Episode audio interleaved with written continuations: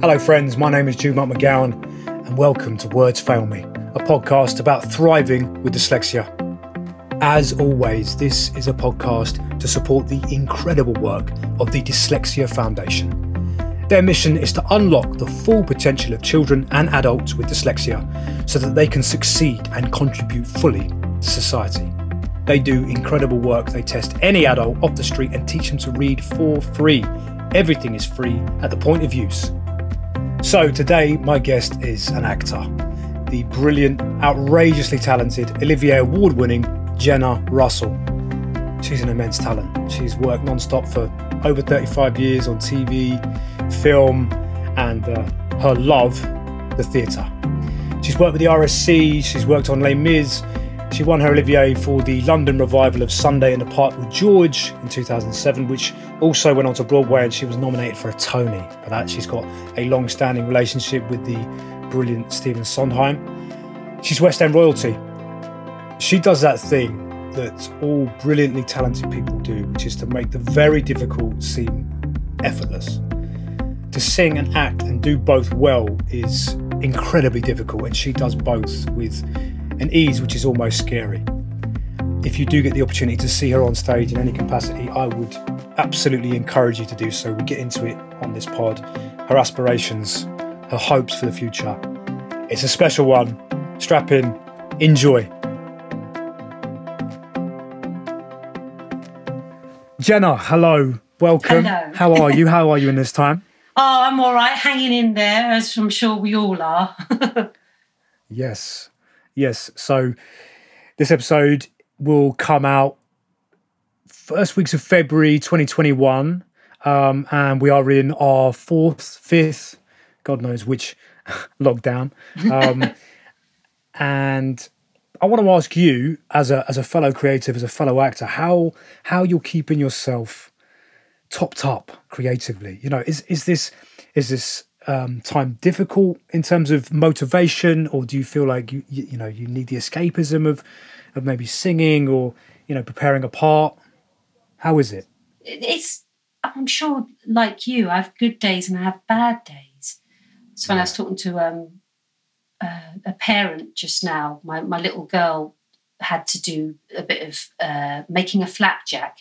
So I was overseeing her, making sure she didn't burn herself, and the mum, another mum was was there with her little girl because she they were doing it. Her friends were doing it, FaceTiming each other doing it, and her Oh, mum right. said, "She said, how how you doing? How's everything?" I said, "It's okay." She went, "And and work? How's work?" I said, "Well, I I lost, you know, three contracts, which would have been a year and a half's worth of work." She said, "Oh, Oh. that's terrible." She said, "You know, but you, you know, hopefully that will all pick up." And just trying to explain to someone that you know to put um, these were three theatre jobs and to put Yes, stuff on in the West End or in a London theatre, the the lead up time is like two years. So yeah, it now it's going to be even if they want to do the show again, are they still going to have you know the rights for it? Are, are they going Yeah. to be able to get the director, producer, all the Yeah. creatives, the actors, the musicians, the theatre? Are those things going to be there when they need them? And I know that this, one of the theatres I was going into has got a new show that's already um, advertised. So if that's a hit, that'll be there for a few years. And so trying to explain to a non um, actor just to go, it, you know, they, those jobs probably are in the bin forever, Yes. something might come. But again, I'm an actor, I might be too old for the role by the time they get it back on. So it's tricky, isn't it? It's really tricky. I mean, the good thing is, is. TV is is being able to be filmed for the last Yeah. what six months, seven months. So at least that's some work for our our community. But you know, it's it's, it's always a tight one to get a job in TV because it's better Yeah. paid more often than not. So now not only are the all the people who were meant to be doing movies wanting to do a bit of TV because their movies can't get made because they can't travel, but every theatre Yeah. actor wants to do a bit of TV because they don't have any theatre work. So suddenly the pool that I guess casting directors are looking at is enormous of, of what they've got to choose from and, and so it's hard it's Oh hard yeah. it's hard for us all but i'm you know i'm i'm i'm keeping sane and actually it's been for for a lot of it i've been grateful for the fact that i had been in a soap for a couple of years and i'd saved some money um, Yes. because I wasn't eligible for any government help, and um, so that that was Oh took man. the took the heat off, and also it was just nice to be at home for a bit because I'm usually very very busy. So actually, Yeah. to spend a year at home with my other half and my daughter, I hang on to that because that's been really special and wonderful. And I've done a few little bits and bobs and a bit of telly here and a, you know, radio there and some concerts um, when that little space of time when we could do some live work, which was very limited. But I think it was about there were about six weeks. I managed to get a couple of concerts in there, which was lovely. But playing to half houses, it was very strange to socially distance houses. But it's hey, it is what it is. What can we do? Exactly. Exactly. You know, nothing. But I've is- been doing cross stitch. I've been doing I've been doing embroidery.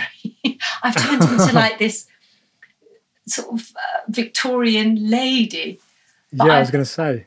It's been really um, really good for my to, to have something to concentrate on that's small, that's creative, and you've you know I can lose myself for hours doing it because it's really intricate, and I've actually turned out to be quite good at it. So they're, they're quite um, subversive cross stitches that involve quite a lot of swearing. um, Okay. the ones that. I've done, but they're but they're good. they're good. so we're we're gonna see you open up an Etsy account and start uh, selling them Oh, for a little bit of uh, lockdown Uh, income.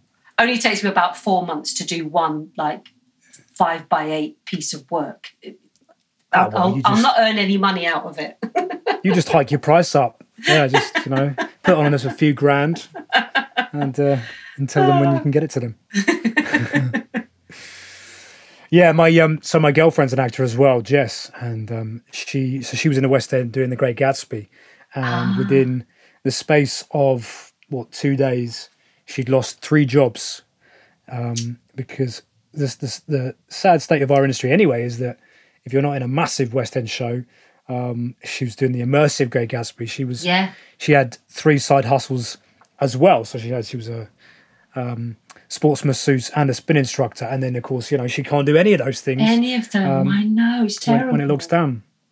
But she's she's supposed to be in. So there's an immersive Doctor Who coming up, and oddly they can you can rehearse in this time, Yeah. but you can't perform. Yeah, So, I mean, you know, tr- trying to get our heads around that. In theory, um, it's all going to go ahead. Um, they're going to start rehearsing end of March, um, have it ready by the end of April, and presumably, I don't know, you know, they must have some form of insurance or some, you know, I don't know, um, uh, inside track from the government, you know, about that maybe April or May will be feasible, but it's a funny one because it's immersive theatre. You know, it's not like you know the half houses you were playing to where you can have like you know two seats of space between each other. It's it's immersive, so people are getting right yeah. So people are there and wandering around, sort of promenade, is it? So there'll be a group of people standing there, and you move through them, and Exactly, exactly. it'll And be you manipulate see how them, they and do.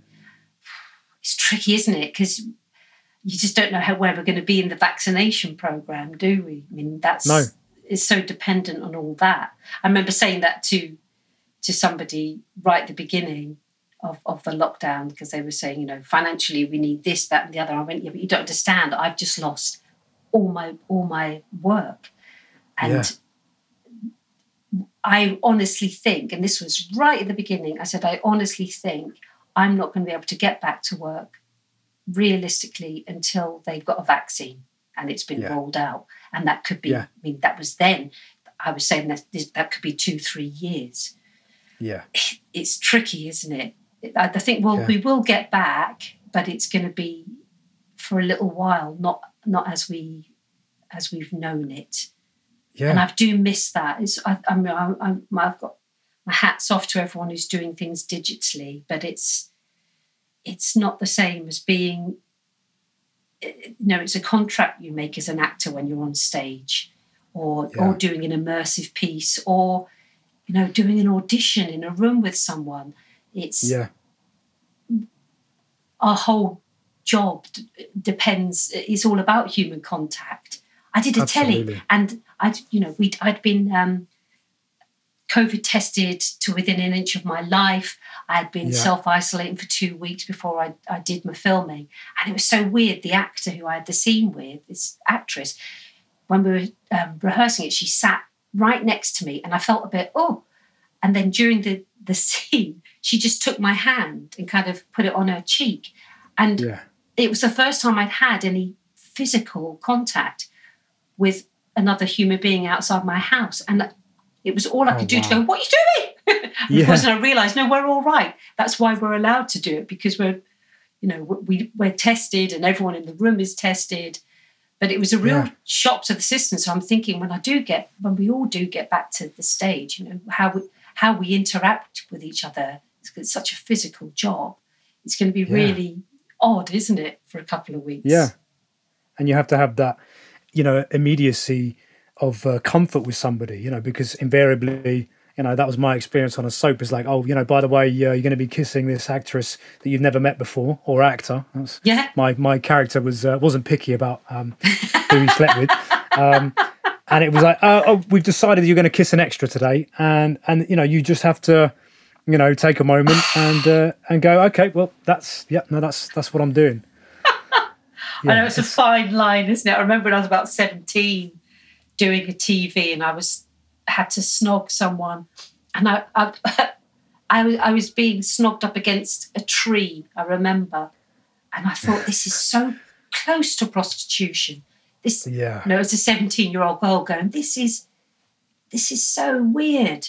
Of course, you Yeah. know, there are so many other different things, but it you have to kind of get your head around all the physicality of it. It's very strange, isn't it? You do, you do, and, and I, I should say as well, um, every set in the wake of Me Too is now they now have um, intimacy counselors, don't they? Yeah, So they have yeah. people who come on set and they just, you know, they just make sure everyone is is is safe, um, and and that nothing, all this all consensual and everything's worked out because, you know, really. If you have a, a scene partner that you work with quite often, it becomes like choreographing a fight. You know, it's just as technical as that. And and sort of you know the layman the the muggles as it were who don't who don't act are often like you know is is it sexy and you're like no it's it's the No, least sexiest thing that you can possibly do because it's it is it is absolutely choreographed down to you know every move It's funny, isn't it, how people that I, I did a, a, a show recently. It was um, Bridges of Madison County, and myself and my leading actor were very physical with each other. There was a lot of really intimate stuff, you know, yeah and and even actor friends of mine that you know they got so involved in the story, but they would say, you know, oh my god, you know, what how how does that feel to to be, you know, do you fancy him? And you go, no, it's we're we're acting, we're we're Yes. literally. You know, every everything we've done. Are you all right if I touch you here? Is that okay? How do we feel about that? You know, and and you never step over the boundary. Well, I'm sure people do, but yes I certainly haven't. But it's it kind of made me feel like I'd, I'd done the job right, that people would think that we were madly in love with each other. So believe it, even actor friends of mine. So it could be odd when we get back to that. But yes, it's a different, a different world from when you and I first started out, isn't it? About Yeah. intimacy. I mean, it's much better, much better. Yes, and they take completely. care of people much more. They do. They really do. Yeah, it's one of the one of the many frustrating things about this time is is the sort of sensory deprivation we all feel like we're in.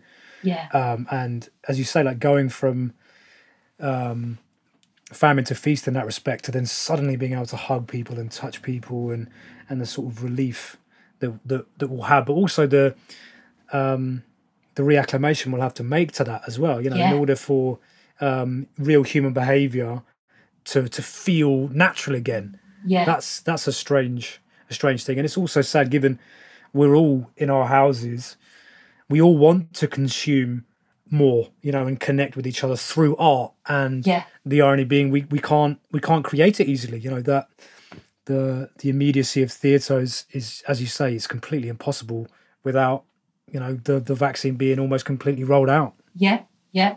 And it's in, in no matter how much for my money you you might digitize a theatre and and film it, it's just not the same. It's not the same. It's a it's a yeah, you know you you have to have gone to see a play or a show or been in one to understand that it's such a different thing to watching the telly which is brilliant but it's such a different yes, and you know i've always it makes me sad because i've always wanted to be a theatre actor and here i am in a really good place in my career being a theatre actor and who would have thought that you would not be allowed to, to do it? I would never have thought Yeah. that that telling someone a story creating a story for a group of people even a tiny group of people would would not be allowed. It's the strangest thing. But I'm I've had these visions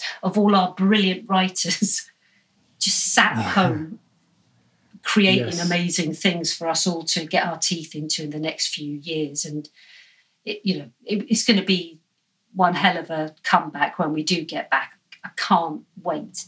And I, I guess like you, I'm, I'm a very I'm a very physical person. I'm very cuddly with people and I Yeah. miss it. I really miss it. I, I, I miss that. I miss seeing people and being with them and laughing with them and eating with them and can't wait. Can't wait. yeah, yeah. I mean, I'm sort of envisioning, you know, like you know Piccadilly Circus, you know, sort of.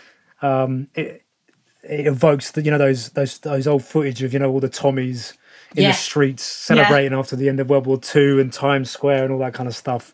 Um, but the sad reality, I thought, is is that there won't be like a day when we'll all just be let out and that you know it'll be slow. You know, it won't. It's never as good in your imagination as it is in you know in real life. It will be Yeah. a. It will slowly come back to ourselves. It won't be like this massive explosion. You know, peace has been declared. You know, Yes. Sadly, that's not the way it's going to go. Yeah. But you're Drip- completely right. We'll, we'll be let out in dribs and drabs. we will. We totally will. Um, no, you, the, listen. The, the turbulence of certainly the last what five years since 2016. Um, Yeah. we, when we should have realised when David Bowie was like, "Guys, something's coming, and I'm I'm I'm leaving. Um, I'm going to leave you guys to it." There's really it's it's pretty bad, and and, and Prince knew as well. Um, yes, he did. And then and then we have this you know this this plague almost 100 years on from the last big one um and yeah i mean there's no way you know the brilliant writers Jez Butterworth and and uh, the other you know brilliant modern uh, writers are, aren't sitting at home thinking of thinking of something Yeah. Isn't it funny as well? Because I was thinking about, you know, TV that hits the mark. And when when I watched Years and Years, um, Russell T Davies. brilliant. I haven't I haven't watched It's a Sin yet. I'm saving that for for to, I've just finished something yesterday. Um, and Equally that's, that's great. tonight. But it was so I remember watching it going, God, that could happen. It feels so close to where we are. And virtually everything that was in it has happened. Yeah. Visionary. but it, you kind of watch it going, that's hellish. And, and, it, and yet here we are in a situation not far away from that. It is Yeah. extraordinary. It is. It is. I mean, life invariably is is far stranger than reality. I mean, you know, if, again, if anyone had told you what would happen that has happened in the last five years, you go, well, that's that's ridiculous. No, no one will believe that. There's no Yeah. way you could put that on stage or screen. No one, no one will believe that that could possibly happen. Also, it's that thing of how quick it happens. And you Yeah. read um, Handmaid's Tale, and, and, and, and just how quickly she says in the book about how quickly the world, or her world, sh- changed, and how quickly women were sort of ripped, all their powers were ripped away from them. They were put into this life of servitude. How quickly these things can happen if Yeah. everything is aligned in the right way. If we've got weak people and uh, someone makes a move into power like Trump, you know, suddenly there's a void, there's a little void there that he sees, he jumps in it and fills it, and some and some, and before you know it, crazy shit's happening. You know, it's it's it is. Well, we have to be mindful, don't we, of of of what's going on outside of our day to day lives, just to keep an eye on it all, because um, it can Completely. change so fast. Completely. I mean, it does. That's why it does help to be a student of history. Yesterday was the Holocaust Memorial Day. Yeah, yeah, You know, you do, and you see what's happening in China, and um, you know, Trump was very close to, to getting rid of abortion. You know, and destroying Planned Parenthood and Poland. I think we're only a, a few days into their abortion ban, and they've got huge amount of you know protests planned. But yeah, I mean, certainly Poland are going through that. You know, Yeah. uh, uh, complete destroying of um, female rights, and it's. I mean, that's that's for me an important discussion about you know what was the most seminal part of the last century for women's rights. You know, was it getting universal suffrage, or was it you know the right to choose when they have a baby? there are so many things, and and the minis- the, the tiny things are the things that shock me. I, I did a I did a, a show called Fun Home, and extraordinary piece of, of writing, really brilliant. But there's it was about um, a family that were very well respected that lived in a small uh, Pennsylvania, a small part of Pennsylvania. He was a school teacher. She was a school teacher. He was also he also had a a family morgue. His father owned a morgue, and he did that as well. But he led this double life as a gay man.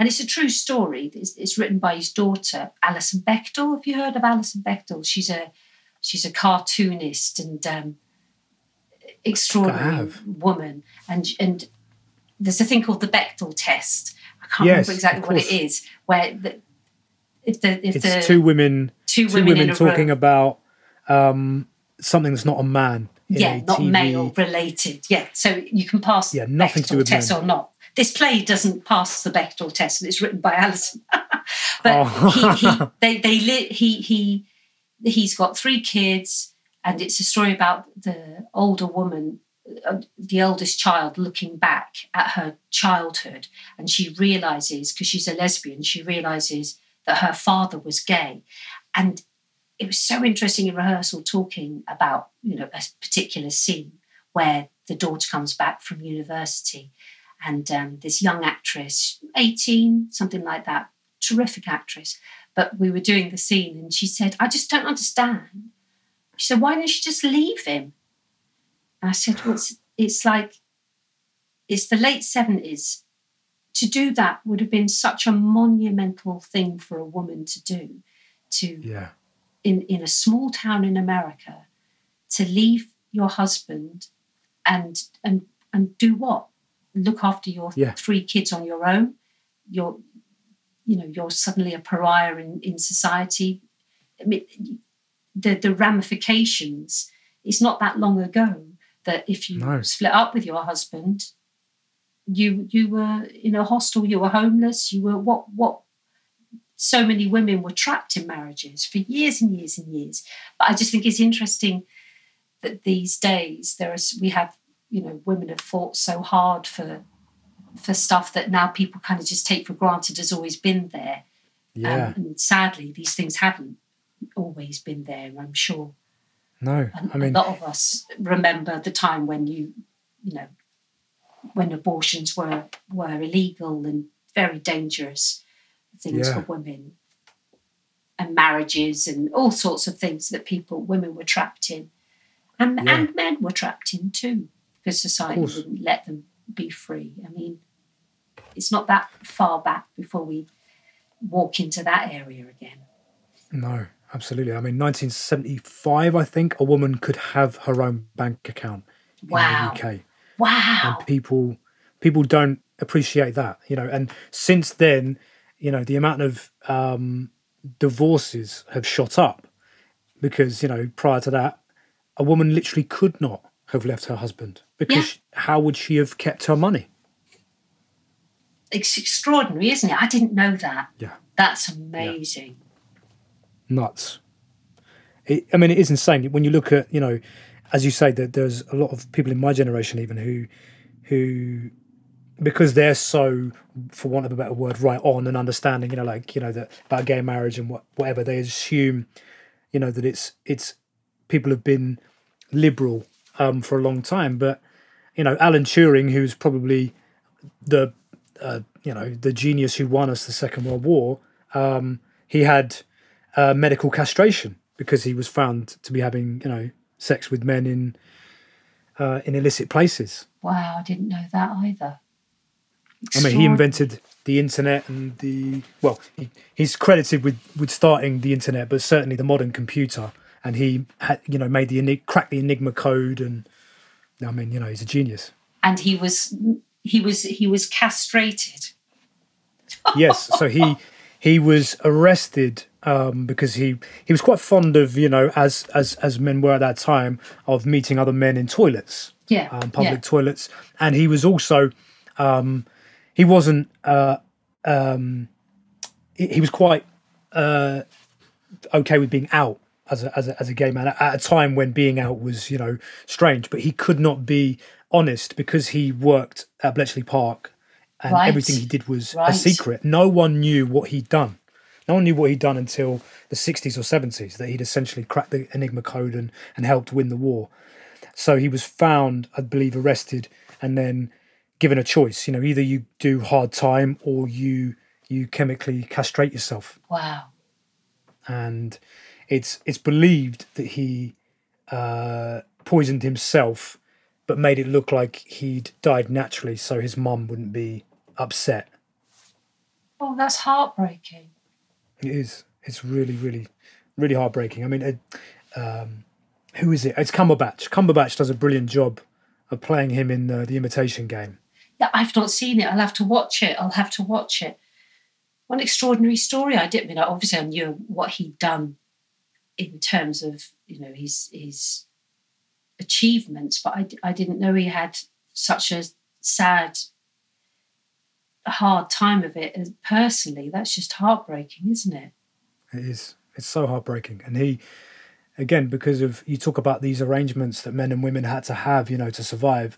I think he married um, a colleague from Bletchley Park, you know, in order so he presented as as being straight for the yeah. for the wider world. You know, this is sort of things that sadly gay people have had to do in order to yeah. survive in a world which you know was was not understanding. And still, a you know, a high proportion of people aren't understanding. That's the horrendous thing, isn't it? That's, yeah. I guess that's what you kind of freaks me out when you see people like Trump that you suddenly go, oh my God, there's so many people that support this. We've yes. been living in this bubble of going, we're all, especially working in the creative industries where, you know, it's it's very much part of the work.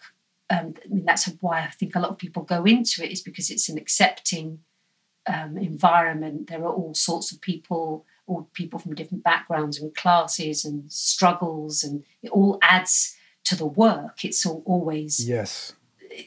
It, it's what makes art. You know, these extraordinary people that have had to fight hard all their lives, and they they all we all meet up in this in this world yet you re- I did that with Brexit. You suddenly go, oh my god, people actually want this. I just thought it was yeah kind of a joke almost, and just saying, well, yeah. it's not people aren't going to vote for it. It's ridiculous. Yeah. It's just a bunch of idiots, and and it will see you. And then of course suddenly everyone suddenly comes out of the woodwork, and you you see the world for what it actually is and what is going on. Burst my bubble totally. Yeah, totally burst my bubble completely, completely. And I also think we're also in a place to look at ourselves as well, because I think there was a degree of some of their argument was fair. You know that you live yeah. in this London bubble and you don't understand because we do live in London, which is you know which is the financial centre. We don't feel the pinch of the austerity that's happening over the last ten years, and and in these areas where they are feeling it, and they're just you know they're looking at their GP's office and and and thinking oh, it's way too crammed, and they're not you know, our answer is of course give more money to the NHS. You know, yeah. make more yeah. GPs offices. You know, make make more education. You know, increase employment that way.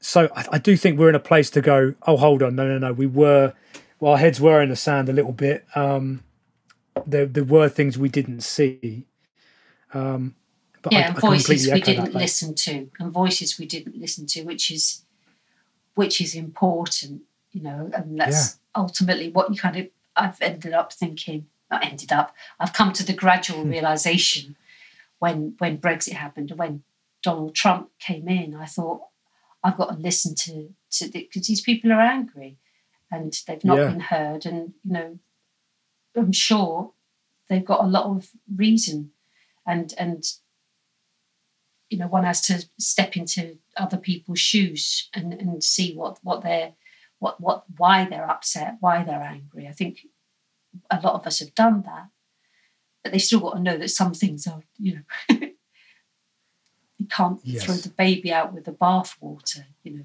it's it's No. all give and take isn't it and people's liberties are very very I mean, it's so important it's so important our immigration policies getting squeezed is is it's just such an awful thing. It's not understanding the the positive that comes from immigration. I mean, crikey, we could go on forever, but it's we could. it's been an interesting time and we've lived through it. I mean, and, and hopefully we can all learn from each other and help each other navigate the next 10, 15 years because I think they're going to be bumpy.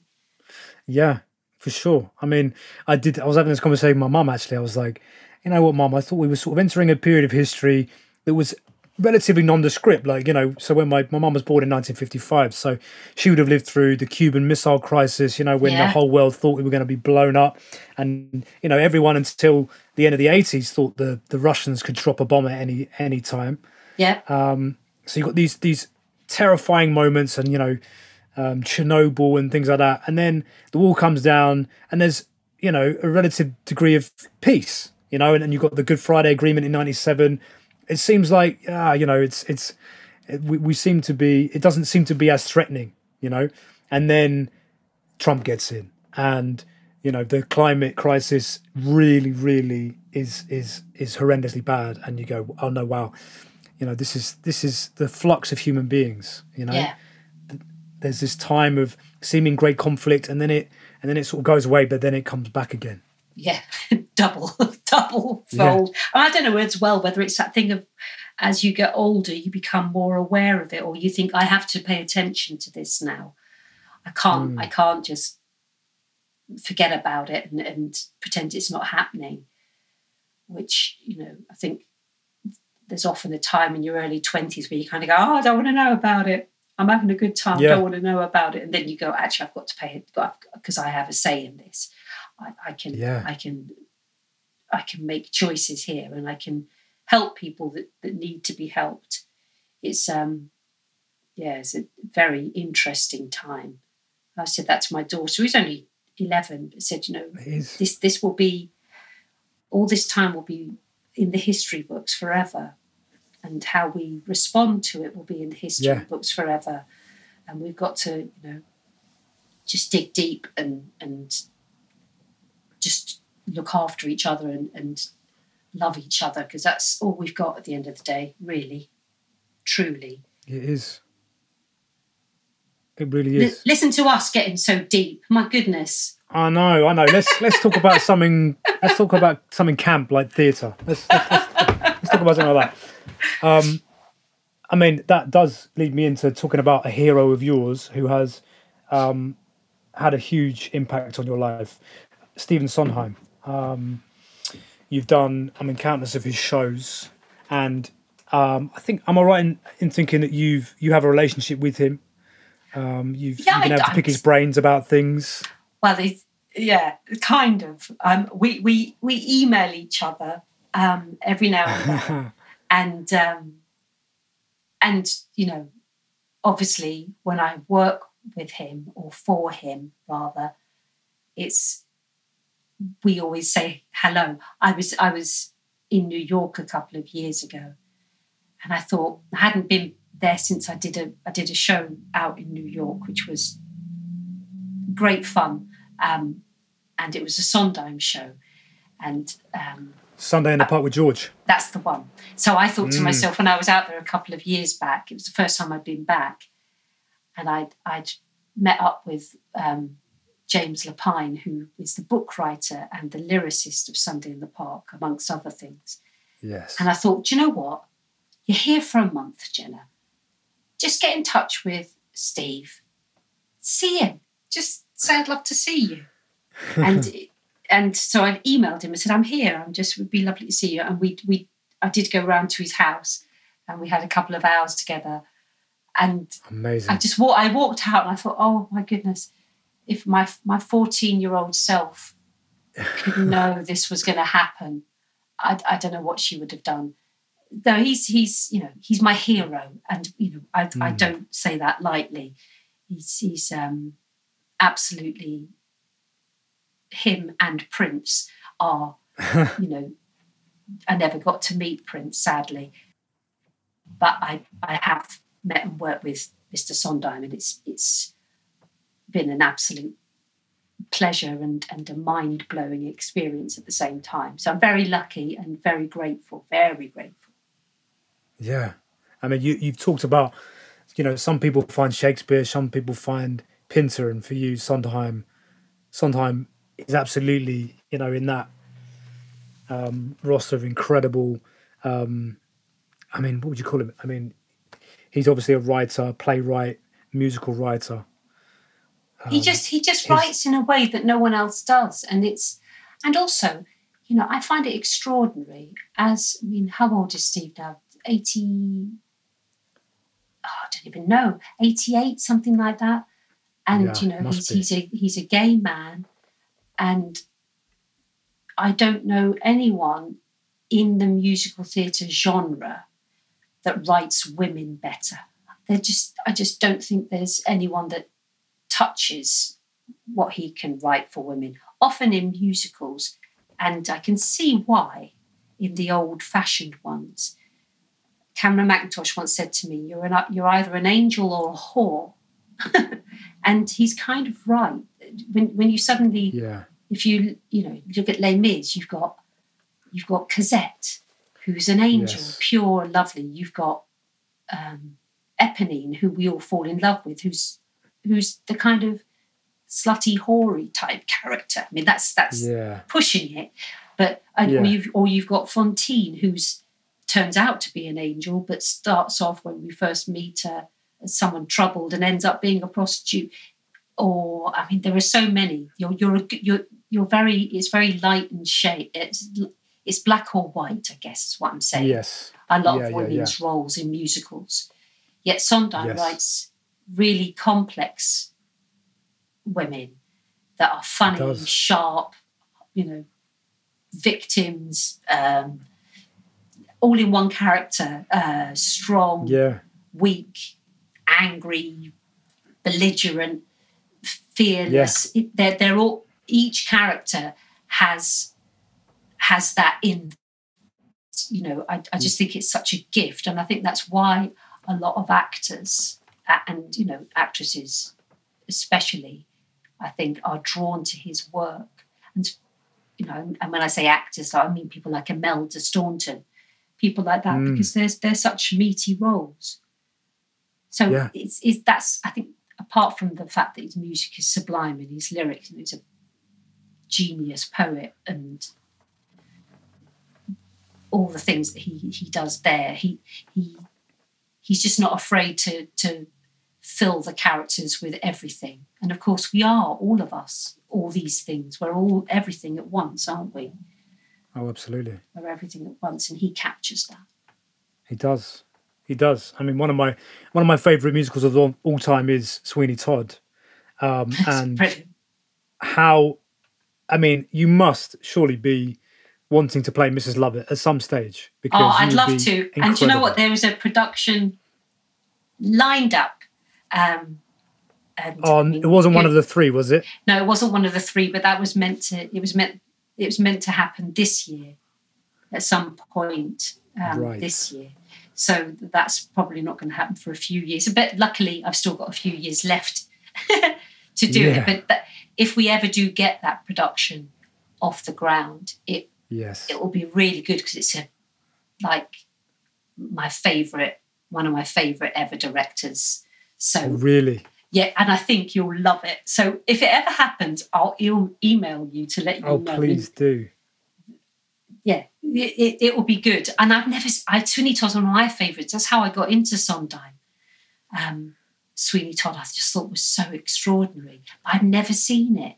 I've, I've never seen it because in my head, I've always got the Len Cariou and Yes. um, and uh, oh Angela what's Bassett. her name? Angela Lansbury Angela, Angela Lansbury, in, yeah. in my head and that's one of the first conversations I ever had with with Steve was when I did Follies with him when I was 20 and I remember Yes. talking to him in the there was this pass door um, from the front of house to the backstage bit from the from the stalls to the backstage.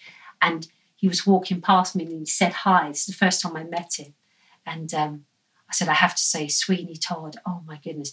So we had this long chat in this pass by this pass store and I remember one of the things he was saying that Hal Prince um, rang him up one day when they were in rehearsals, doing technical rehearsals, and said, "You have to come down and see and see this." And it was the epiphany when when um, Sweeney sort of does that number called Epiphany, where he, they all Yes. deserve to die, and it's Yes. just it's terrifying. If you listen to it with your Yes. eyes shut, it's terrifying. And um, he said, I snuck into the theatre and I sat at the back. He said, and you know, they were tech doing it technically, so all the lights were happening. And it's the first time he said I'd seen it on stage with an orchestra playing, with all all the components put together. He said, and he said I was just sat pushed pushing myself into the back of the chair, going, "What fuck have I written?" because it is. It's like someone being sick, isn't it? It's like this Yeah. the bile of of this whole man's existence and, and he's got to the end of his tether and he's just going do you know what? i'm just going to kill people because the whole world is awful and everyone in it is horrendous It- Yes. it's brilliant it's it's a brilliant moment a theatrical proper theatrical moment Absolutely, absolutely. Um, it's bulletproof as well. I've seen it. I've seen it three times, um, and I mean it's bulletproof. Like Macbeth is bulletproof. You know, Yes. even even if the acting isn't great, even if it's done in a church hall. I saw it I, the first time I saw it. I'd never seen it or heard the score, and I saw it. I think when I was fourteen. It was an amateur production, and the first strains. You know, when they're all they're singing the the first song. Forgive me, I, I forget what it's called. And it yeah was it's like the ballad of sweeney isn't it Ballad of Sweeney. the two sweeney todd Exactly. And- but they're all whispering it and it's yeah Oh. terrifying absolutely terrifying and brilliant. Yes. And I then saw it at the Royal Opera House with opera singers. oh wow And I mean, that was a trip in and of itself because then you've got the power of these very different voices, you know, very different from uh, West End musical theatre voices, um, doing it in a proper operatic way with all the sort of, you know, um, the budget of a Royal Opera House um, production. yeah yeah and I, I think I've seen it three times. Uh, Yes, oh cool. I saw that that version they did in the West End a few years ago where they had it was a three hander and they played all the instruments. Oh wow! Um, no, I did see. I haven't- didn't even know about that one. I But think, you're right. It is bulletproof. It is. It's it because the story it, it just taps into that that thing. So you'll love to be frightened. It's not often you're you're Yes. frightened in the theatre. No, I mean, Woman in White. Have you ever seen that? no, no. People have told me that it's, It's absolutely terrifi- terrifying. It's terrifying. But it's it's you could only get that frightened in a theatre because you've, you're sat there with people you don't know, and it's all live. It's happening around you, and and you know the the lighting's happening. It's all a bit quiet, and there's two actors telling a story, and you know you feel the tension building, but you don't know how it's gonna what's gonna happen. And I won't No. spoil it for you, but it's worth it's really worth seeing because it's the craft of whoever can't remember. It's terrible of me who wrote that of of of keeping you feeling so suspenseful and terrified. It's Yeah. brilliant. It's a brilliant piece of theatre, and I think I think um, I've not seen Sweeney. I've only ever, like I say, I've, I've spent a lot of my misspent youth listening to it on headphones with my eyes shut, and Yeah. not being able to sleep. So I, in my head, I've I've got how horrifying it can be and funny. I mean, that's the brilliant thing about it, isn't it? It's got those moments of relief that are so so funny, but it's it's a glorious piece of writing. It's an extraordinary piece of writing. That's it. I think that's it. It's it's the out. There's some sort of alchemy that happens when um, actors get on stage and starts to sing those sing those lyrics, or you know, with Macbeth, when you know, is this a dagger that I see before me? There's it's all in the writing. You know, any Yeah. any great film, any great play, any great um, piece of TV, you know, years and years. Russell, T, you know, they're, they're, they're geniuses. It all starts with a script. There is nothing All starts with it. the script, absolutely. And that you know, the older I get, the more you know. People go, "Oh, I love that," and you go, "Yeah, because it was good writing." Yes, Oh, I liked you in that. Yeah, because it was a really good part, really well Mm. written. yes, you know, uh, you you have to do a lot to mess it up. It's it's it's, exactly. it's a gift. Um, you know, us actors know when you've been when we've been handed a gift. It's thank you. We don't. You know, you just have to be the conduit. Say say the words in the right order and mean it, and it, and it will it will work. It will Yeah. work. Genius when writing it works well, and we do have a lot of extraordinary writers, and you know everyone talks about TV going through a golden era, and it really is such is. brilliant work out there. And we always used. I always thought that British TV, because you know I'm more of a punter when it comes to TV. I've done I've done a lot of telly, but it's not Yeah, it it's it's not my bread and butter. And I've often felt that our TV series aren't quite as good. But the last 10 years, we're just getting so good at it. And and I think maybe it's that thing of European television becoming so good, you know, like with the killing and all the Scandi noir yeah. stuff and and you know line of duty and uh, you Oh, know, yeah. all all kicked off i'm sure by brilliant things like um, breaking bad where you go if you invest in the characters enough if you write enough we'll we'll go with it. And and you know we're horrified when something happens to them or, or if they shock us by doing something we've never expected. Game of thrones i thought was brilliant game of thrones. Hmm. that first series when I watched because I was I remember going oh I'm not I'm not I don't want to see that. It's all boobs and and Yeah. Alastair Coomer who's a casting director that, for people that don't know who he is he's a brilliant yes. um, casting director. And he he said oh you got to watch it. I went really? Isn't it that? And he went no. He said what it is he said is you know it's great acting. He said but it's really interesting what they do with the characters and how you think you know where it's going, then it's it goes in a completely different direction, or you lose someone that you've invested two seasons Yeah. in, and they just go. Yes. Like that end of season one, I've, I'd never seen that before, where a lead character No. who was the most famous person in the show gets killed. You're like, what? So Yeah. brave. It's brilliant. It's brilliant. And now No, they're doing that all the time, of course, aren't they? Yes. But it's you know when we're saying it's like it's the easiest thing in the world. Great writing is so difficult. You know, Hmm. it takes incredible writers to pull it off. Um, it makes everyone else's job a hell of a lot easier when they've done that. But it's it's so difficult. And obviously, I mean, I love those series so much. I, I read the books, and the books, if if you're that way disposed, are, are even better because it's Oh, about sure. politics as well. Yes. It's yeah. about it's about um, how you know, people keep and maintain power through violence and, and through machinations and um, and, it's, and it's all based on history. I'm a massive history geek, so there's so much in there. You know, there's like the Prince, Machiavelli, and you know, there's Genghis Khan. It's all woven into there, samurais and knights and all that kind of stuff. It's all it all has its basis in history, which is why it's it's so interesting. I must read the books actually because somebody else has said that to me. You've, re- I mean, I've got to read more anyway. I've, I've, I've stopped reading, but somebody said to me the books are extraordinary. The Game of Thrones books, They are, they are. but also I, I guess love them. I think I get I get the feeling that I don't know. You look at things like Breaking Bad, which again is so Shakespearean, isn't it? I mean, it's just it's like a, Yes. the, the best Shakespeare you've ever seen in your life, and the characters are so ridiculous, and he's so ridiculous when you hate him and you just adore him at the same time. But it just felt like I don't know whether you've been part of this, but it felt like they let the writers just do their thing. That's that's what it felt like, and that's what I kind of felt wasn't happening in British drama for a long time.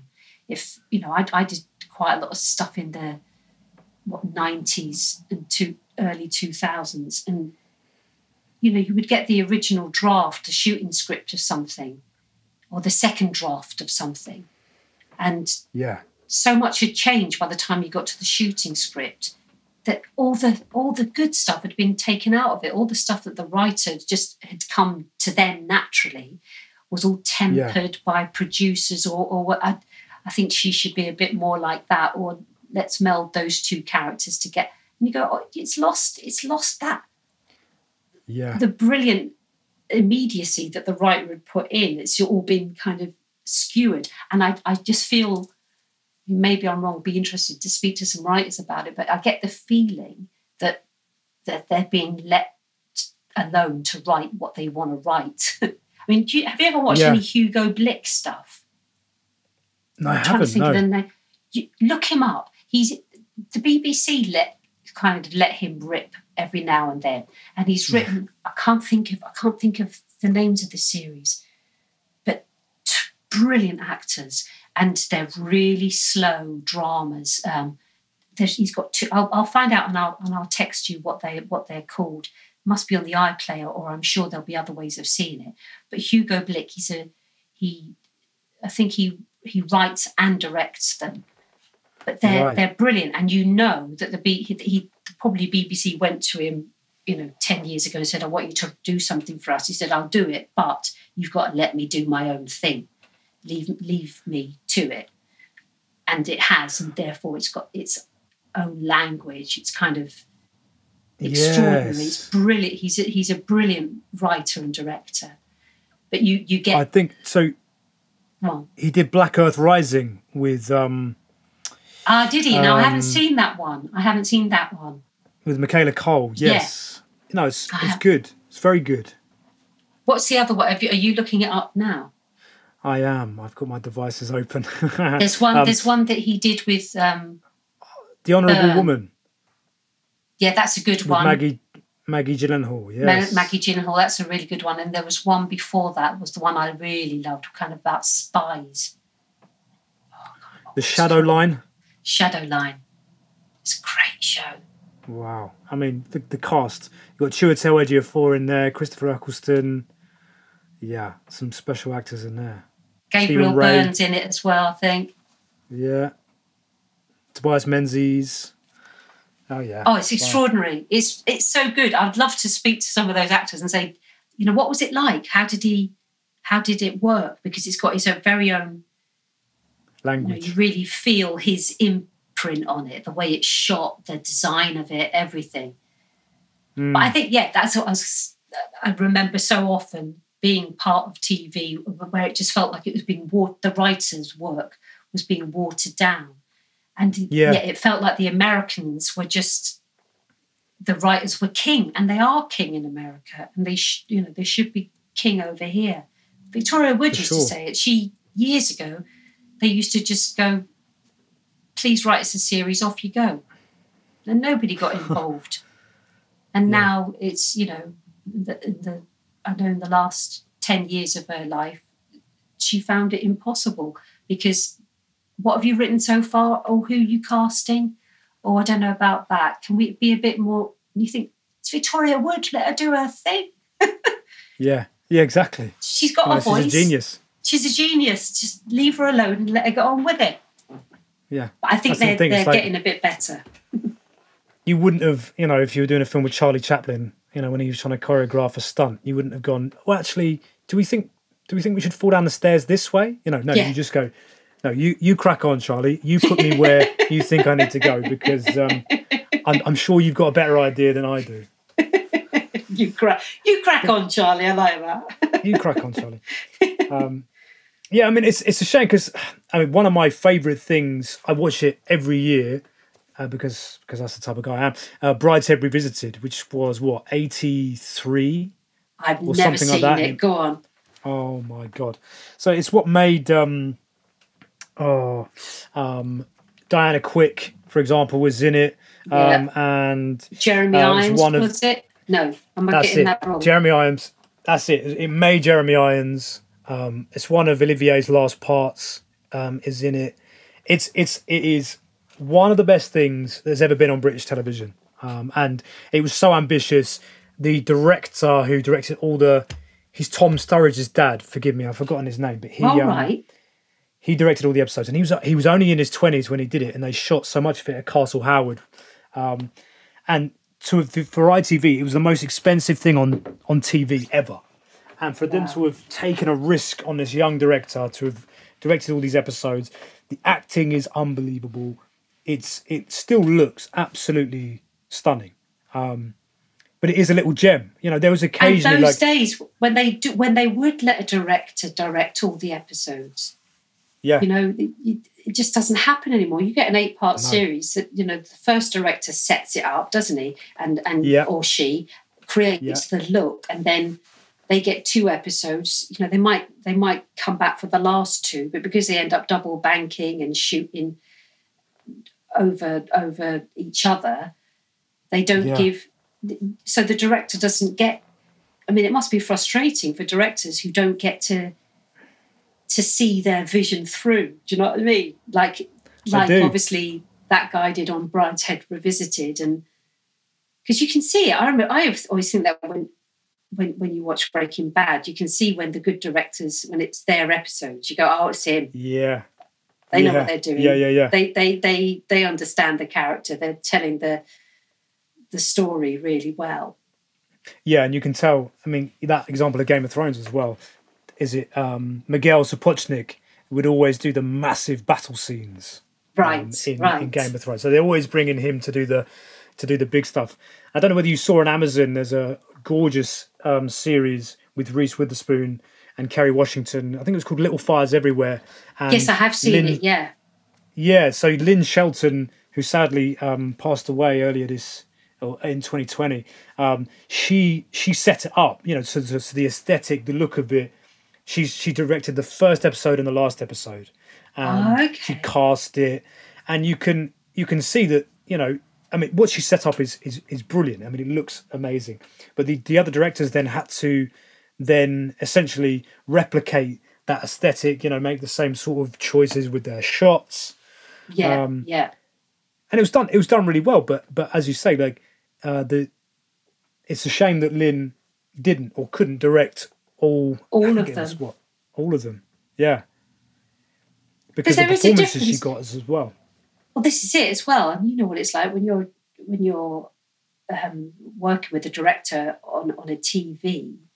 It's tricky because it, it's under a severe microscope when you do a soap, because of course Yeah. they come in and go, "Oh yeah," and you, you why why is that happening? Oh, because she feels this, and especially with I've seen it with cat people who've been playing characters for like twenty five years, going, "There's absolutely no way she would do that." I'm sorry, Yeah. there's no way she would have. Yeah. I mean, that person is related to her. No one knows the the, the character better than the actor on a Yeah. soap. Um, no but when you're doing a series and and you set it up with your first director, like you say, who's cast it, who's who's set set up the aesthetic, how how it looks, how it's shot, the speed of the scenes, all those things, then everyone else has to kind of replicate that. You end up having not battles, I wouldn't say that, but you know, somebody suddenly going, well, your character, another director going, your character needs to be really much more like this, and you go, but this, that's not what she is. So I guess when you've got a, a one director throughout, all those things are preserved, aren't they? And and Yeah. and they really look after the character with the writers, you know, with with script rewrites, with pressure from producers, that they have they have the overall show in their heads. It, it's a shame. They used to do that. I remember doing series early on in my career where you would get the same director. But, you know, there were like seven, eight episodes. They weren't, you know, long ones. And it did, Yeah. it, you know, you had your shorthand. It ends up being a bit like theatre. You turn up, oh, hello, lovely to see you. We all know how we all work together. It's, it's, it's important those things that those shorthands. It is So completely. I, my so my favorite actor in in the whole world is Paul Newman, um, Ah. and he um, talks about directing his wife, who was equally a, uh, an incredible Yeah, actress, Beautiful actress. Joanne yeah. Woodward, Yeah. who actually won her Oscar before him. Um, that was always a, a point of contention between them. Um, and he would talk about directing her and saying how, you know, he, he knows her so well as an actor. Um, he'd he'd just go over to her um, and give her a piece of redirection, and all he'd have to say was pinch it, Right. pinch Right. it. And you know that won't mean anything to me or you, but for whatever reason, that's what Joanne needed in that moment to, you know, to to get through the scene. I think he was talking about like pinch the emotion, you know, whatever Yeah. that transitive verb was that helped in that moment. And I just thought, you know, that's the level of, as you say, shorthand um, depth that you can have with your director when you trust them implicitly and they trust you, um, and and they they've given you a note because you need it, not because they feel like they need to look like they're doing something. That's Yeah. a, that's a that's a big thing as well. Yeah. I mean, so much of our job is knowing when to shut up, isn't it? And I'm sure for, for directors it's the Yeah. same. You talk to directors, Yeah. theatre directors to say, I remember years ago saying, "Director, you haven't, I say hello to you every day. All I get is hello. And you went, eventually went, I'm not worried about you. He said, that's why I'm not talking to you. You're fine. he said, I'm worried about Yeah. that person there. That's why I'm talking to them all the time because I've got to get them, I've got to sort them Yeah. out. He said, "You Yeah. just hold where you are," and I guess that's the thing as well. With theatre directors, you some actors work really quick and come up with something Yeah. really quick, so you've got to keep them simmering away while everyone else comes up to the boil and making sure Yeah. that everyone starts boiling at the right time Yeah. before they, you know, start messing it up or changing it because they're bored of it. it's tricky. Yeah. think It is. that's why they're brilliant when you when you work with a good director you know you you, you want to work with them again and again and again Absolutely. You know, you know what it feels like, the difference. Um, yeah So I'd love you to let us in then, um, as a as a dyslexic um, actor. Are there times in a rehearsal room where you where you feel it um, and you feel, you know, uh, when you might be reading a script or breaking down a script, um, you you I don't know how to quite articulate it. You know, you, you feel other actors around you who aren't struggling uh, in in in a certain way, or, or is it not something that you know that's in your consciousness at the moment? Well, it's funny because I so much, I, I remember it being much more of a problem when I was at school. That thing of when you were in an English class and you'd probably doing Shakespeare, those awful dry readings of Shakespeare that you all used to do for English, where Yeah. you'd, you'd open the page, you know, and you're sat in your, you know, your secondary school in Ilford going, oh, God, here we go. And Yeah. it goes round the classroom and you're thinking, please let the lesson end before it gets to me, so I have to do my chunk. And I'd always, you know, fear and then the dyslexia coming in of always messing it up. So I and I have a little bit of a hangover when you're if you're in a theatre if you're doing a theatre job where um you know sometimes you're messing around with stuff and they'll the the say the dance the choreographer will come in and go okay I've picked these verses of this poem and we're going to just chuck it around the room and you take a line and you take a line or, or that thing in rehearsals which I do find difficult where a director goes let's play each other's parts for a bit have you ever had that where I Uh, did that yeah. with Yeah. I did Faust with with um, for Jamie Lloyd with um, oh, Kit Harington, lovely Kit, and he was Yeah, I saw you. Yeah, I saw crazy production, crazy Yes. production. But he he was playing um, Faustus, and I was playing Mephistopheles, Yes. and of course I'd done as much prep as I could of looking at the, you know, looking at it, saying it out loud in the spare room, and all that, and then we got in, and you know I've worked with Jamie lots, but he said, okay, well, let's just swap it round. I thought I haven't looked at his. I have. I don't know what's Yeah. going to come out of my mouth. I'm a terrible sight reader. I'm probably a lot better than I think I am.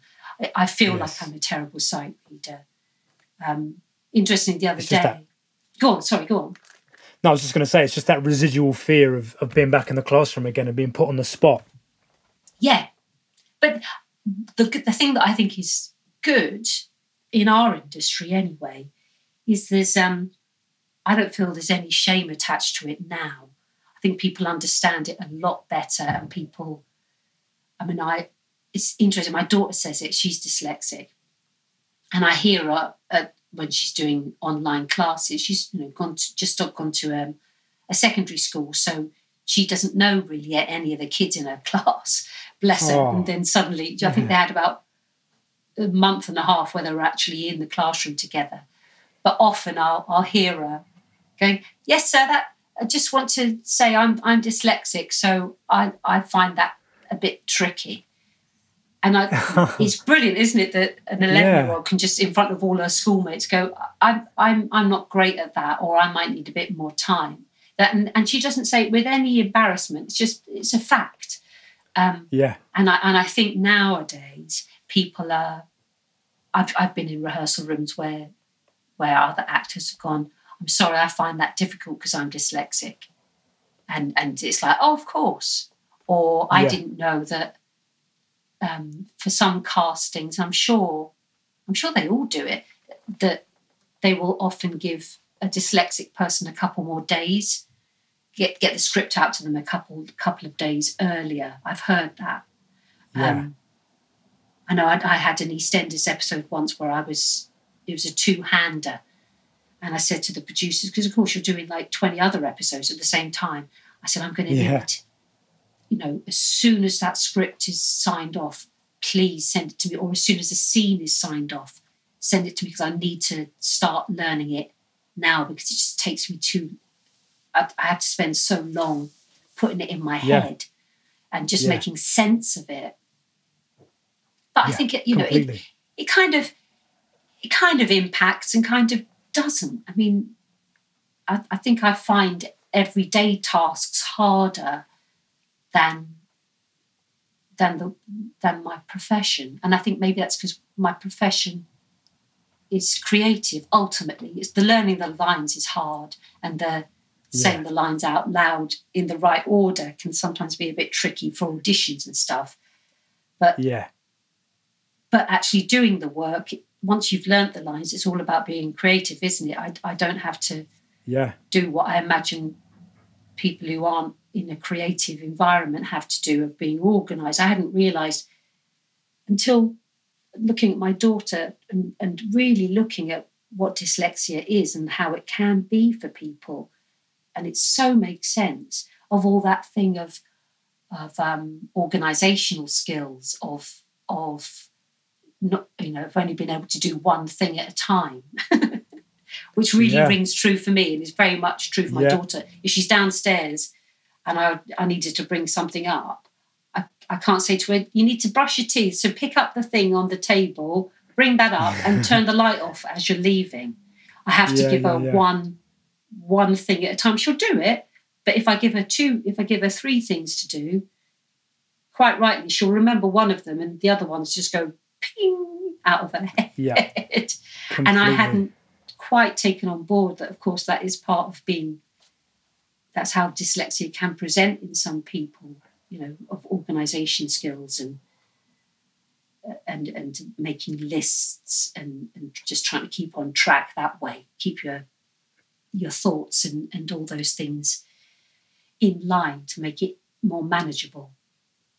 Yeah, I mean that's that's why I'm so I'm so grateful that I that I have acting. There's something you know that I love and I pursue as a career, and I'm fortunate enough to be employed to do. Yeah. Because it then gives me a reason to be organised. You know. Yes. To to be, to be clean. You know, I mean, yes. my, my brain is an incredibly messy place, so I'm a very clean person because I have to be, or else I'm a complete mess you know um, yeah. in order to start podcasting with you my my room has had a, a, a thorough clean i can tell you that now. Um, is it because you can't work? Is because it is too too much clutter makes you feel yeah. out of control? I feel, I, f- I feel out of control. I feel overstimulated. I feel yeah. like i'm not gonna potentially be as i don't know articulate with you my, I, I'm not going to be able to, you know, properly shape a question that you'll you'll you'll even think is English. as those are my concerns. It's just come out as some sort of gobbledygook. Um, is that something? So I, I is that to. something you've always known, or is that something? Is that a coping um, mechanism that that you've sort of cobbled together, or is that something that somebody had suggested to you? Do you know what it was when I started um, drama school? Um, and and it got really intense. I went to drama centre, so I was doing you know twelve hour days, sometimes six days a week. Wow! Yeah. And I really needed a level of. I mean, it's why I went. I, I was a messy young person um, for many reasons. I think dyslexia is probably part of that as well. Yeah. And I was, as an actor, raw. Um, my diction was horrendous. You know, there's so many you know technical things I needed to look at, and I realized that you know I needed the place I would come back to. You know, to rehearse my cartoon character, whatever it was, or you know, go over my scripts. I couldn't live in a in a pit, and yeah. I, I mean, my, my first house at uh, drama school, I was living with eight other people in this ridiculous house in Aldgate. Um, and uh, they were all, I mean, so when I was leaving, you know, at 7 a.m. to go and, you know, lie on the floor and do my resonance work or, you know, warm up, they were all still partying from the night before. Wow. Um, wow. And I get home and they'd started the party again, you know, so it's like, you know, thumping drum and bass going on. And I'm, and I'm trying to do, you know, uh, Gilbert and Sullivan song or you know a, a, a soliloquy from Hamlet and and uh, you know I, I, I, thought no I'm gonna have to get out of this place as well and luckily yeah. enough we all had to leave because the house almost burnt down. Right, um, I was going to so, say the landlord must have loved you. yeah, yeah, must have loved us. Yeah, um, yeah. No, that's absolutely a, a workaround. You know, that's the that's a quite common thing. You know, doing this podcast I've found is um, we're all unified by um, being terrified of that situation in class where the reading comes around to us yeah. and and workarounds coping mechanisms um, as you put it you know things that you develop in order to function like everybody else and do, do you have things like that yourself well i, I, th- Why i'm interested in what you were saying I'm, I'm very similar to you it's like if i was going to cook something you know i find that hard following a recipe for example so and it's there, but I have to read it and reread it and reread it. So, what's a 20 minute recipe turns into an hour for me because I go, Have I done that? So, I now know that what what works best for me is I get all the ingredients out, but you know, the kitchen, I can't, yes. Ray, my other half, will start, and he's a great cook. He'll start cooking yeah. when there's newspapers and all sorts, and then you'll just kind of push them out of the way and get on with it. But I'm like, yeah. no, everything has to be out. It has to be clear decks, clean, clear decks. Then I have yes. to measure out all the things that I know I'm going to need, and they have to yep. be all done and the washing up done. Then I can enjoy yeah. the, the cooking, but also I can follow the recipe because I'm not going, oh, how, what's that time? Got two timers. You know, I don't cook yeah. that often, but it's it's that kind of I have to be very methodical about about things like that. Yes. Like like reading a recipe, like cooking, or indeed if I've got a, a job, if I've got to do some learning for something, the house has to be tidy. I'm the same as you. I have to know I, that the beds are made, everything. But I'm like that when we go away on holiday. Yeah. I mean, it's not my house isn't sparkling clean. Clean. Don't get me wrong, but it's tidy. I can't. I go. I can't. Yeah. It's got to be. I've got to be able to walk in clean mind space, know that I can deal with stuff and not go, oh, I've got to sort that out first. Because I can get, I find that I can get quite easily overwhelmed if if um, I don't have that order in my life.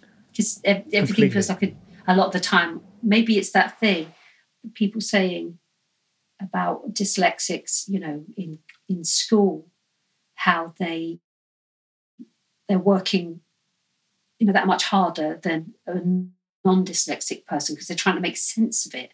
Whether they're aware of it or not that's what they're doing constantly is recalibrating or, or working really hard to read something and it makes sense to them having to read it four times you know they, they're, they're, so much energy is spent that way it's exhausting it is it's, it is you know, it's exhausting so it makes sense to me that everything needs to be around me calm and good and and no stress. So therefore, Yeah. I can deal with the things that could potentially be stressful by having no stress around me. Yes. We're very Completely. similar on that. That that's really interesting. I find that, Yeah. And I am like that when I'm learning something. I go, I have, I can't just read it and read it and read it. It's too much. I have to take one scene at a time, and I have to learn that scene, then put it away, then come back to it. But you know, I have to complete something before I can move on to something else, to the next scene. I can't just go. I'm going to just keep reading the whole script, which I have friends that do that, and it just goes in. Can't Yeah. can't do that. How do you find learning lines and, and scripts and stuff? Yes, I mean, I, well, firstly, I'm just going to echo that I, I adore cooking, but I have to do exactly the same thing. I I love I love this idea of like this is my space now, and I'm gonna it's gonna bend to my will. It's gonna be spotless, and then and then I can sort of I go into a I'm very present when Yeah. I'm cooking.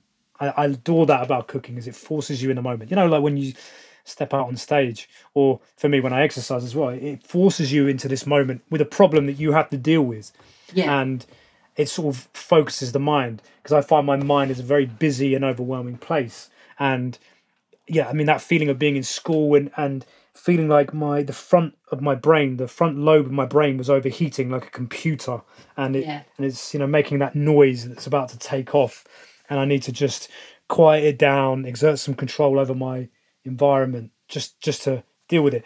And so far as lines, um, yeah, like you, that when I first joined Hollyoaks, um, the sheer volume of Yeah. stuff that you have to shoot in a day, and you just expected to learn, and then, um, you know, that the producers would invariably change the script the night before, so you get you get the script the night before, and you have to be ready to shoot, you know, at eight thirty in the morning, and. You know, it was. I mean, I did have to. I almost went upstairs to say, guys, um, I, you know, I'm dyslexic. You cannot because it's not merely you know it's not merely that you learn the lines learning the lines is actually the easiest part of the job for an actor you know for dyslexics we could have a debate about that but it you know anyone can learn lines if you give them long enough you Yeah. know that does that, Yeah. that doesn't make you an actor if it i mean i wish it did. You know bless those people who go oh my god all those lines you learn. I don't know how you do it. You think um, if only it was as easy as that uh, because because then you've got to make your choices. You know then you've got to decide you know where the stress is in that line. Yeah. um, then you've got to decide which verb you're going to use to seduce someone to charm them you know. Then, then that's where you know i, yeah. I guess when they uh, change you're- the script, it, it's it's it's not just changing the the lines, is it? It's changing, and it, and it can it can be a completely yeah different scene, and you're like, hang on, this I'm I'm missing that, or she needs that, or why is yes this? She wouldn't sit next to him on the stairs while he was saying that to her. No way. Oh yeah, completely. You feel like your legs have been chopped off. I mean, it's, it's like you like they, they, they sort of go. Uh, you go. Oh, no, I had another. I had another four lines there, and they really helped this character. You know, they they were really Yeah. great. I don't care if it gave me more to learn, but they were like, yeah, but you know, um, we need to keep this episode at twenty four minutes. you know, it's not when when they turn around and they they give you not a creatively satisfying answer. You know, it's merely about yeah, no, we need to squeeze the ad break in Yeah. um, yeah. You just you know you you, you want to tear your hair out you're like i don't even you could have given me four more paragraphs if they were good writing and Yeah. they told us about it i wouldn't have minded staying up until 2 a.m to do it um yeah i mean it's that's another lesson like if, if you have to make an actor do something they don't want to do um give them a really satisfying creative reason to do it you know It helps. It does. It does. I mean, having said that, one of my um, one of my favourite uh, anecdotes is um, it was on a show a friend of mine did, and, and you know this this actor was in a was in the room with everybody, and the director um, went, "Can you? Sorry, can you just? I really need you to do this this move. If you could move across the stage or this on this line, it'd be it'd be great." And the actor went, um, "Oh, "I'm sorry, I, I don't think my character would do that." And the director went, Hmm, that's interesting. Could you find one that would?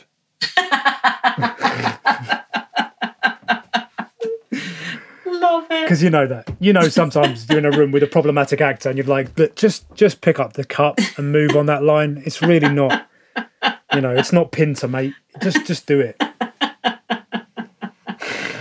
I love it. I love it. That's funny. Funny old profession, isn't it? Oh, it is. But it's brilliant. I love it. I do love it. And I miss it horribly. I do miss it horribly. I, I was I was um just thinking about a, a very interesting um, kind of aspect to our work as a dyslexic. I was asked a couple of years ago to do, um, oh goodness, what are they called? Um, a talking book. Yeah. For Audible, and it's it's a local writer here in Whitstable. I, I live in Whitstable in Kent. Don't live in London, and she's written these series of books, and I've known her for a good couple of years. Actually, they're making them into a TV series.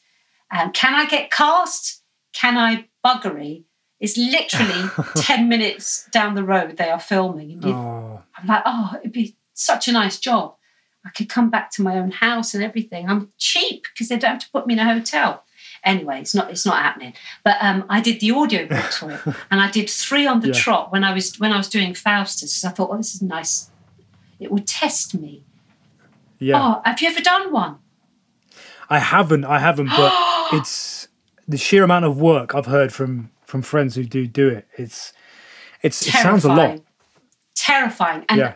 I spoke to a couple of actor friends of mine about how they do it, and a lot of them said rather than having it on paper, they have it on their iPad so they can move the you know, and you're doing like yeah. 200 300 pages of a book.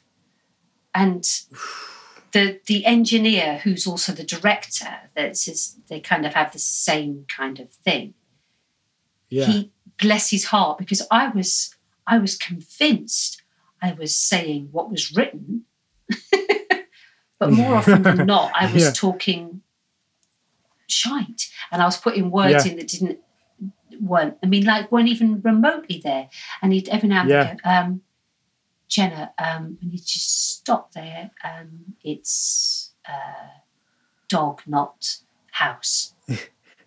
she walked the dog, not she walked the house. And I go, I didn't say house. Yeah. And you go, you, you did.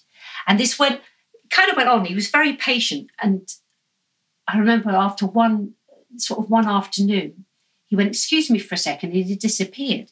And then he came back. And, you know, it's the last thing he would have wanted was to make me feel terrible. But he said yeah. he came back and I went, "You everything all right?" And he went, "I'm sorry." He said, "I'm what you what you're doing is just hysterical." He said, "Because I've never known anyone to." He said, "I just had to go and laugh," and he. I mean, of course, it crushed me, but I also thought I'm glad that he could be honest with me about that, and also I'm glad that he's stopping when stopping me when I'm doing it because I've, yeah. I've got to obviously not do that. But it was it was I, I just can't believe that I thought I could do it. I mean, it was ridiculous. I did I did the three, but last week, and you know what it's like, you know, we're also pushed for cash and yeah. the, the work is there's not much out there. But last week I got asked to do another one, not not of my friend's books, but another book. Yeah. And it, I read the book. I, well, I really sped read the book, and my yeah. it was it's kind of there are three different characters, so the book would be s- spread out between three people, um, three actors, each playing their kind of each every now and then somebody else takes over the story. A character takes over the story in the book, and um, you just do like three chapters, and then you're someone else takes over the story. And I thought, well, I've got to do this because it's not that it's not too much like hard work, and you know we need the money, and I've got to do it. And I went to bed after thinking about it for a couple of days, and I said to my other half, I said, honestly, I I would rather stick needles in my eyes than than do this. Would you mind if I turned it down? Because I, I the stress I'm feeling, yeah, thinking I've got to do it, and and uh, just going to a studio and them laughing at me. so I turned it down. But I, I mean, I was very pleased with myself that I turned it down. But of course, that was money we needed. But I just thought I can't. I did it. I had to go. And good on me, pat myself on the back as, as a dyslexic to say I've done three audio books, but I really wasn't very good at it. And the amount of stress of because it's sight reading, isn't it? Sight reading, Yeah. 300 pages. What, Yeah. on earth? Where did I think I could do that? And just no amount of prep can get you ready for that. So, yeah. Well, exactly. How, what were you going to do? You're going to try and learn all, you know, every was- single word in a 300 page book.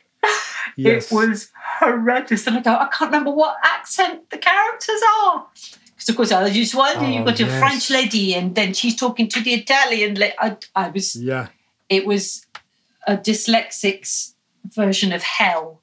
Yes. it, it was, so if you ever, ever get offered one, really think hard about whether you think it's a good idea. Think hard or, or run very fast in the other direction. exactly. yeah, I, I, I won't be doing that again. Uh, absolutely not. Well, let me ask you, um, just before you wrap it up, um, what aspirations do you have in the future in terms of, you know, things you, wouldn't run uh, in the other direction? I mean, obviously, we've talked about Sweeney Todd, which I'm, you know, I would absolutely love to see you do. But, the, you know, are there other things in the theatre um, that you'd love to do? Oh, just, I, so many things that I've always had a kind of ambition of mine is to to to do every one of um, Steve Sondheim shows. I know I won't be able to do um, Pacific Overtures, and is there anything else? I think I think there must be something in everything else. I'd love to. I'd love to get to to to be in to have done all of his work, um, Yeah. his theatre shows. That that that's a little personal ambition of mine, or, a- or a little goal to to achieve. That that would really mean something to me because Yeah. I, know them all, so it's easy, easy, easy, easy work. Anyone listening? yeah, she, she knows them all right I know, now. I know all the go. parts. I mean, I don't Yeah. know the words of the scenes, but I but I know all the. I can sing it all um, to varying degrees of of um, pleasingness to the ear. But um, no, I just you know, it's it's been a tricky couple of this last year has been really tricky. Like I said to you earlier, you know, you kind of put your you put your I don't know what the word is, not your eggs in a basket, but you you you stick your your flag on a hill and go, this is where I'm happiest. This is where I want to be. And yeah. you know, about 10 years ago, I went, I really like theatre. I'm, I'm, if I get the odd bit of telly, that's fine. Um, but it's not where my heart is. I like watching it. I like, I like, kind of like doing it, but I love doing theatre. So Yeah. it's kind of my um, my ambition, I guess, would be for us to get vaccinated and for it to be safe for us to be able to go back to theatre and earn earn a living, not a big living, just enough to pay the bills and the rent and Yeah. and whatever, keep food on on the table. Just doing the job that I love, theatre. So, in in whichever form that comes, that's that's how I, that's what I that's my aspiration. Brilliant. Well, producers listening, um, Jenna, Jenna Russell does every single one of Sondheim's um, shows. she knows them all. Um, she'll do a one woman show, playing every part, Royal Albert Hall, a month long engagement. That'd be We'll great. make it happen. Socially distanced, we can do it. Just me on my own. We can. We can. It's fabulous. Yeah, yeah, exactly. Exactly. Maybe Jamie Oh. Lloyd will um, will direct it for you. Brilliant. That'd be nice. It's all good. Yeah. I wouldn't say no. I wouldn't say. Um, thank you so much, Jenna. That was Oh, my was pleasure. gorgeous. Lovely, lovely to chat So to good. you. Really lovely. You've been listening to Words Fail Me, a podcast about thriving with dyslexia with me, Jude Monk McGowan. My guest today was the actor, Jenna Russell.